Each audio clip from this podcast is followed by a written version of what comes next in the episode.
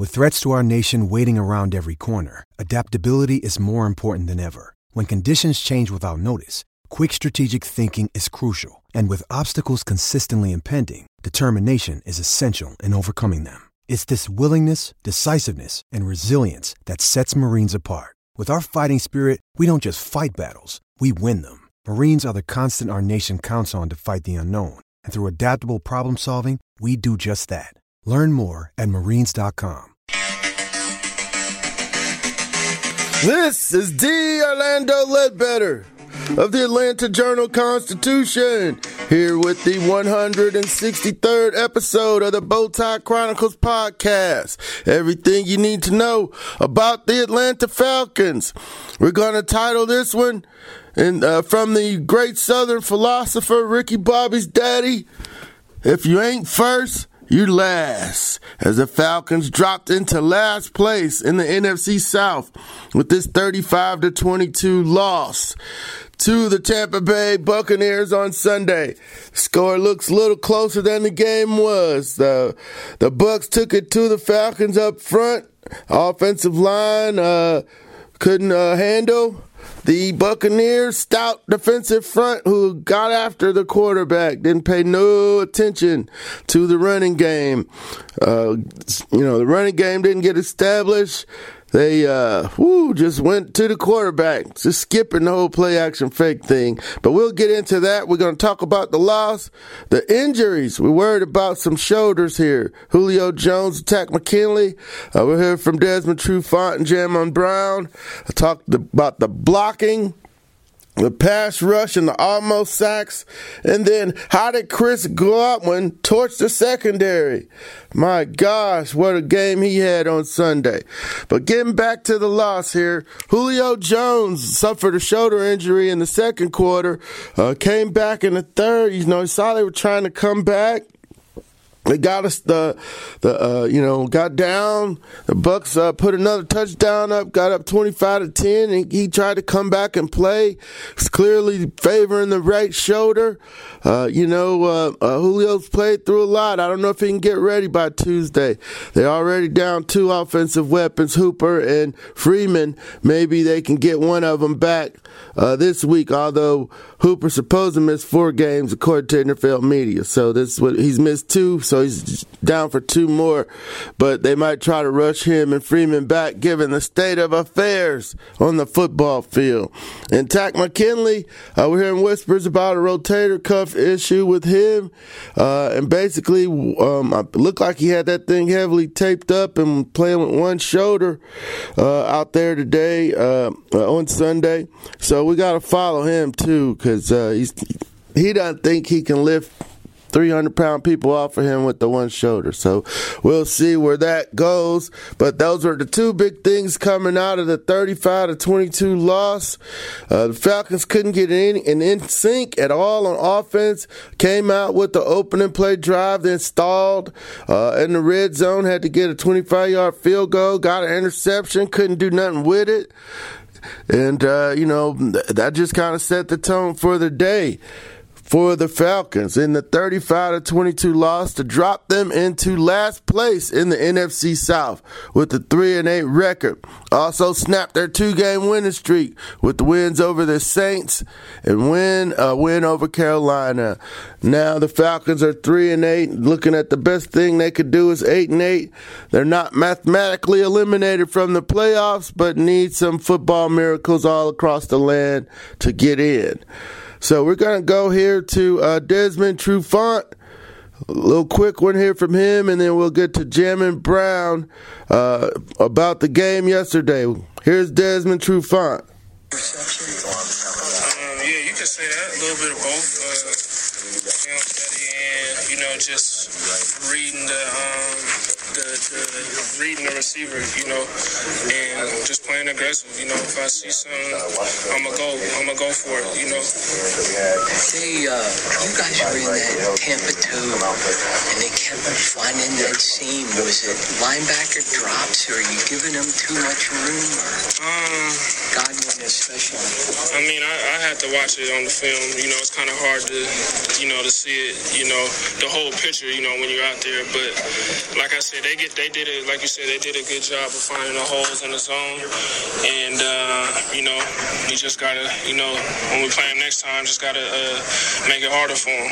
Your communication in this game in the secondary wasn't like it was in the previous two games. It had made a lot of strides. Um, I don't, I don't think it was the communication. It just came down to they were just making the plays. You know, sometimes they make more plays than you. That's ball. You know, they get paid too. You know, it's the NFL. But I think we was communicating. We had a good week of practice. You know, we made some plays too on our end, but we just dug ourselves in a hole. You know, and it was hard to. We couldn't. We couldn't recover. How tough was this? You know, after y'all had the two wins to come out and you know now you got to try to rebound from a tough loss like that. Um, yeah, it's a hard loss. You know, but I mean, it's the NFL, and we can't. You know, we got the Saints coming in a couple days, so we can't hang our head on this. At the end of the day, you know, uh, we just got to stand up, and we know it's going to be a challenge on Thursday. So you know, I'm just looking forward to that. Desmond Trufant uh, talking about his interception there first and uh, what was happening on the defense. Uh, Chris Godwin was, we're going to deal with that later, but he was finding the holes in the, the zone, not necessarily his uh, deal. But here's Jamon Brown. I don't think he, uh, well, I'll, I'll, let y'all hear what he uh, had to say about the blocking. What you guys wanted to, what were they doing after the game? You guys uh, so much trouble? Um, Wouldn't say they was doing anything special. Um, just got to tip your hats to them. You know, that's a good football team we played today. Um, and unfortunately, we didn't make the plays that we needed to. Um, as an offensive line, of course, we don't want any of our quarterbacks or backs to be hit um, how they were today. So it's definitely something that we'll take a look at. And, and moving forward, we'll be ready on Thursday. Is it tough to make those? I mean, when you have this kind of game and then quick turnaround on Thursday, you know, you have to make, you have to make, you feel like you have to make a lot of changes in a short amount of time. No, man, you. You just you just keep the same approach. Um, you know, at the end of the day, today um, didn't work out how we wanted to. Um, it's not. It had nothing to do with the work, uh, the, the week of work. I think as a team we approached the week um, the right way. Unfortunately, uh, we didn't put it all together. Uh, so going into next week, it's not. You know, you don't reinvent the wheel. All we'll do is, is take a look at the mistakes that we made today, learn from it, grow from it, and be ready on Thursday. When a quarterback gets sacked six times like that, is it a little bit miscommunication on the line? Maybe guys just purely getting beat, a little bit of both. What's going on there? Oh, you don't really know until you can until you can look at it. You know, um, at the end of the day, in pass protection, it takes all eleven. And, you know, it's not just the, the five big guys that are blocking in front. Uh, unfortunately, that's just how how it looks when um, your quarterback gets hit or he gets sacked. Um, it takes it takes you know quarterbacks being on time, receivers being open, and obviously offensive line um, uh, protected. Um, and I think today we, we wasn't in sync like we normally are. And, and, that's what led to those those quarterback hits and those quarterback sacks. But it'll be something that we clean up for sure. Is there anything you guys say that kind of matters? Yeah, that's Jamon Brown. I, I, I Mm, I'm not buying the NSYNC thing, but uh, he's not on my list, on my blocking list. Uh, people, you know, the naughty and nice who didn't block list. But he was rotating with uh, Wes Schweitzer in there. But uh, yeah, I guess he didn't want to throw his guys under the bus, and he doesn't have to watch the film. He know what happened. You know, we saw what happened on TV and we and the replays and so forth. I mean, the one, uh, you know, we're gonna uh, our next topic is blocking, so we'll just segue into that. Um, one sack, Devin White just didn't even honor the play action fake, but that's because there was no run game threat. The running backs combined for 34 yards on 17 carries. That's two yards a carry. And, uh, you know, I threw out the Ridley number and, uh, Matt Ryan scramble. That was, uh, two carries for 23 yards that made it get up to three a carry. But, you know, you're not counting on that. You're counting on the running backs getting four yards a pop. Then they have to honor your play action fake.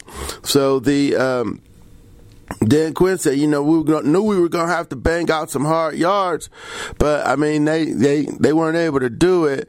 I don't know if they were going to try to spread them and go wide. Uh, they wasn't going to try to go right at them. That wasn't going to work, although they tried it a couple times. Uh, but yeah, I think you would have had to go wide on them, which they did with the Ridley sweep. But anyway, because they weren't blocking Suh and, uh, and Vita Vea up the middle. So you was gonna have to make them run sideline to sideline. And then uh, you had Shaq Barrett on the one end, and uh, who else started on the other end here for the Bucs? Bucs, uh, you had, uh, yeah, they kind of did the three-five-three thing. So you had Devin White on that other side, and then Lavonte David in the middle. They list White and Barrett as linebackers, so they were doing that three-five-five-two thing the Falcons started out with. But with no run game, the play action was off the table, and we saw that on the Devin White sack when he went straight to the quarterback, didn't pay no mind to the fake. Uh, Jake Matthews had a hands to the face, bad, bad day for him. Got beat by Pierre Paul on the big sack at the end. Uh, you know, I got James Carpenter getting beat up the middle by Vita Vea. He's slapping his hands afterwards on the film. Knew he was beat. And then Kaleb McGary uh, lost Devin White. He's a big guy trying to get on the small, fast linebacker end type.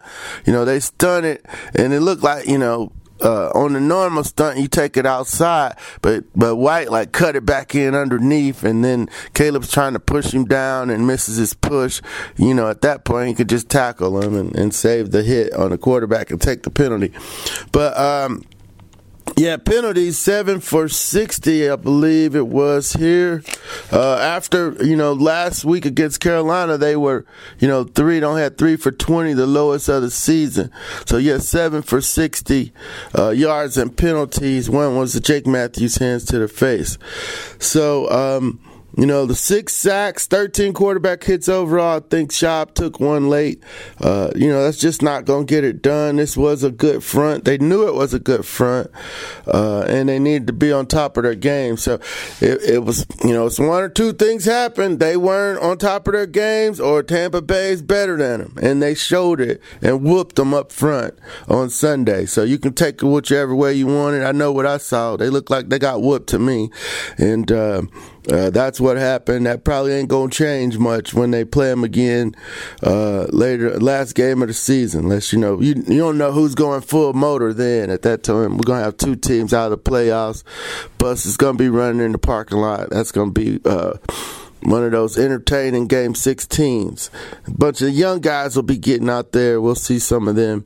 Uh, we saw a couple of them come along here in this game. Uh, Russell Gage and Qadree Ollison. Four, the pass rush. What happened? No sacks, one hit. Is that right? I want to double check that. I'm going off of memory. But I got, yeah, 0 and 1. Wow. Uh, and that was uh, Deion Jones. So, all those guys that were getting busy, the last couple games, uh, you know, Grady did his thing down in New Orleans, and Vic got in there, attack, you know, everybody got in there a little bit. Then uh, Adrian Clayborn led the charge in Carolina. And then, you know, Takk got him a sack late in the game. And, uh, you know, uh, no, that was early in the game because the punt came on. Punt return came after that. But 11 sacks, went from 11 sacks and 21 quarterback hits to one hit against Jameis Winston. And a bunch of almost sacks. They're closing, but Jameis is, you know, athletic enough to scramble around. And he will jump. He, he, he did. He will jump up and throw it to you. He did that once. Uh, so, where did the pass rush go? Uh, mm, and the, the, the, the Bucs line, I like the line, but you know, it's it's not the uh, you know it's not you know one of the top ones. You know, you got Smith, Marpet, Jensen, yeah, Dotson. I mean, it's only you know they held up, they held up, and Jameis uh, uh, bailed them out too. You know, he did thirty-two picks early, but they weren't costly. The Falcons couldn't do nothing with one. Then they got a touchdown.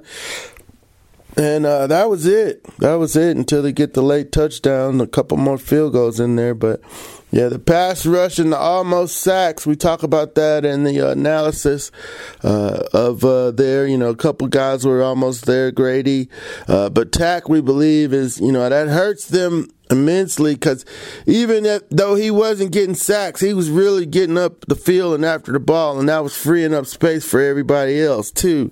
So, but you know, him out there basically on one arm, uh, you know, he didn't play that many snaps. I'm gonna go get his snaps. I sh- uh, should have got him before I got it on him. I'm gonna make a note. He didn't play that much, I didn't think, but I'm gonna go look at his snaps. But he's out there with one arm when he is playing. And uh, Jacob Tuioti-Mariner got a lot of action. I saw that, and uh, they. Um, you know, activated Larkin. So, but I don't think he. Uh, I'll, I'll check his snaps too get back to the y'all. Tweet that out on Twitter at Orlando AJC. Okay, now five here. We're gonna wrap it up. How did Chris Godwin torch the secondary? Okay, Kendall Sheffield was in coverage a lot. You know, rookie guy. I learned a few lessons today. Uh, they schemed up one play. I gotta go back and look at this, but they put a good one in between, kind of in line and kind of a tight end type spot, and that's how Deion Jones ends up with him. And he's, you know, when you beat the cover two scheme, I learned this back in my West Coast Green Bay days. Uh, because this was a catch that Terrell Jones, Terrell Owens uh, beat the Packers in in the playoffs after three years in a row. The Packers knocking them out. Um, Pat Terrell comes over in the end zone, and tries to knock him out, but uh, he held, on to the ball. You sitting that you sitting a fast guy up the up the seam of the cover two zone, right where the, both of the safeties don't know who's got him, uh, and the Cat Falcons are playing cover one, so they only got one back there. So uh, you know, you just keep hitting that seam and banging that seam. Normally used to be with a tight end, but now people are slipping wide receivers in there so they can get more depth. So, so Deion can run with, you know, most, uh, tight ends and, you know, some wide receivers, but Godwin was able to get a little bit more deeper on that. Uh, and he said he had to find Jameis's ball because I guess they don't really know where it's going to be either. But once he found it, he was getting ready for a the hit from Kazee. And then uh, Kazee didn't uh, level him like he does, you know, like he's, you know, usually does. Uh, Godwin bounced off the hit, gathering himself up. Now here, maybe we need a uh, form tackle, not the big hit tackle. Maybe we get a hit, wrap, and lift tackle, and the play's dead right there, and doesn't go for 71 yards. So, uh, you know, you young footballers out there want to get on the highlight film on ESPN. Sometimes just a good form tackle back there is going to work for you, not the try to kill him tackle. So that's what happened there. I'm gonna look at that again, see if he form tackles the guy. You know, then he gets some help from Deion and just holds on, and, and you don't have a touchdown. I'm thinking that's what what they needed there. So, and then on the, the, the touchdown pass, the one yard one, man, that was a um, Kazee almost tips it. It's behind Godwin. Uh, he turns around and makes a great catch, pulls it in, and then Sheffield just cranks on him. Uh, but he holds on to the ball. So, uh, Great day by Chris Godwin. Uh, they don't know how he lasted to the second round out of Penn State. Uh, you know, they got Mike Evans down there, uh, but Chris Godwin got it done against the Falcons. He helped to carry the Bucs to this W. Uh, he now leads the NFL with nine touchdowns caught seven or eight targets for 184 yards and two touchdowns. And hat tip to Mike Evans, who uh, went over a thousand yards uh, against the Falcons there, and he joins Randy Moss as the only player to reach a thousand yards six seasons to start his career. So hat tip to Mike Evans. He's a pro. He gets it. He's been getting it done for six years in the league and went over a thousand yards on Sunday. So we got a quick turnaround here. Falcons against the Saints on uh, Sunday night at 8:20. I'm actually looking forward to this one. It was a little fun last year, just flying in on the day of the game and then flying right back out to New Orleans. So we're gonna kind of uh, just slide on into the Georgia Dome around six or seven. Uh, dinner's at three over here uh, on Thanksgiving. Have a bunch of folks in town and so forth. Looking forward to that. Uh, yeah, but we don't know. Uh, Falcons Saints are gonna come here ticked off after that twenty uh, six to nine loss down there, and they're trying to stay. They they they're gonna um, be bringing their A game because they're trying to stay up with San Francisco to get one of those uh, uh, you know bye week um, you know seeds in the playoffs, or one or two, so they can get a bye going into the playoffs. So you know they ain't coming here trying to be nice to the Falcons because you know the Falcons are in last place, but should be a uh, it's the Falcons will get up for them. They showed they were ready for the Rumble last time, so uh, I'm looking forward to this Thanksgiving game as the season's gonna you know after this this will be the third end of the third quarter of the season. Not looking forward to the last quarter of the season. It's gonna you know we'll be hearing all kind of uh, you know stuff circulating about the you know how did this happen and so forth. But we'll get to that. But in the meantime, let's enjoy the short week. Got the turkeys thawing in the uh, refrigerator. Got the um, pulled pork, uh, the Boston butts thawing. We're gonna be smoking up some stuff over here. The wife's got a lot of folks coming in. Looking forward uh, to the week. Kids will be home and all that, all that good stuff. Although I got to get to my list of stuff I, am supposed to be doing. I, I'm do a good job of that over the weekend. But anyway, we're gonna get on out of here. 163rd episode of the Bowtie Chronicles podcast. Everything you need to know about the Atlanta Falcons. This one here is titled If You Ain't First, You're Last. Credit to the great philosopher, Southern philosopher Ricky Bobby's daddy from that movie Talladega Nights. The Falcons are last. They're not first. They are last at three and eight in the NFC South. But the Saints are coming to town, and we're looking forward to seeing if they can take them down again.